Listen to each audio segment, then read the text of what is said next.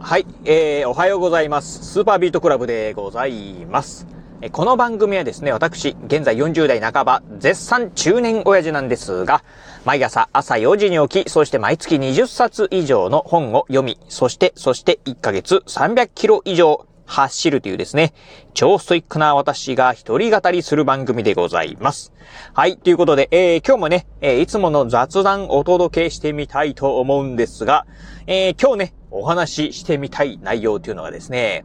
行政書士サマーシーズンっていうね、お話をしてみたいと思います。まあ、いきなりね、あ何をこいつ言ってんだっていうふうにね、思われてるかもしれ、えー思われてる方もね、いらっしゃるかもしれませんが、えー、先ほどのね、まあ、あの、サブタイトルコール、この、行政書士サマーシーズンっていうね、えー、まあ、このコールなんですが、タイトルコールなんですが、じゃあね、私がね、あの、最近ね、結構ね、あの、好きでね、よく見てる YouTuber さん、あの、行政書士のね、受験生のね、えー、YouTuber さんがいらっしゃるんですけど、まあ、その方、あのーまあ、不定期、1週間に1回くらいかな、という感じでね、あのーまあ、行政書士のね、えー、まあ、受験、えー、目指して、まあ、勉強、日夜コツコツね、勉強してる、まあ、状況なんかをね、ええ、紹介してる、まあ、あ YouTube チャンネルなんですけど、うん。最初にね、行政書士サードシーズン。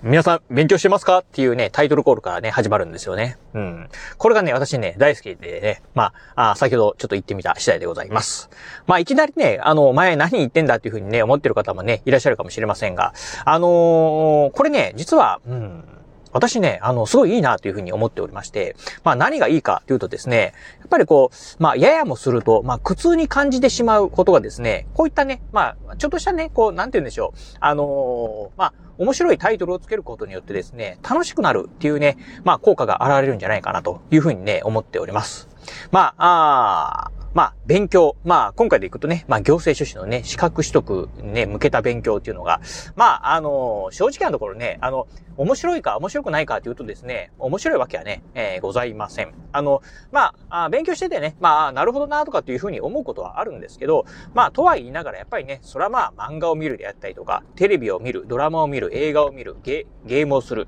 なんかっていうね、まあ、行為と比べるとですね、当然ながらね、勉強するっていうのはですね、まあ、楽しいことではないんですが、まあ、そんなね、楽しいことではない、えーことをするときにもですね、まあ、うん、一つね、楽しみながらするっていう中で、まあ、どうやって楽しむかっていう中ではね、こういったね、まあ、あタイトルコールをね、つけるっていうのもね、まあ、なんかね、ちょっとね、面白いんじゃないかなというふうにね、思った次第でございます。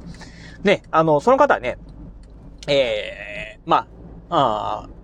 えー今年で3回目ですか、えー行政書士のね、えー試験を受けるのは。っていう、まあ3年、行政出資ね、えー3回目のチャレンジということで、まあサードシーズンっていう風なね、形で言われてるんですけど、うん、まあ、ああ、私の場合ね、まあ今回ね、初めてなんで、まあファーストシーズンって言ってしまうとですね、まあちょっと面白くないなと思ったんで、まあ私なりに、まあ、ああね、夏にね、まあ、もうすぐなりかけるっていうのもありますんで、サマーシーズンっていうふうにね、言いました。まあね、えー、サマーシーズン、そしてね、えー、オータムシーズンですよね。うん。まあ、あ試験がね、11月ということなんで、うん。あの、まあ、サマーシーズン、オータムシーズンしかね、ないところではあるんですが、まあ、それ以降はね、まあ、もし、えー、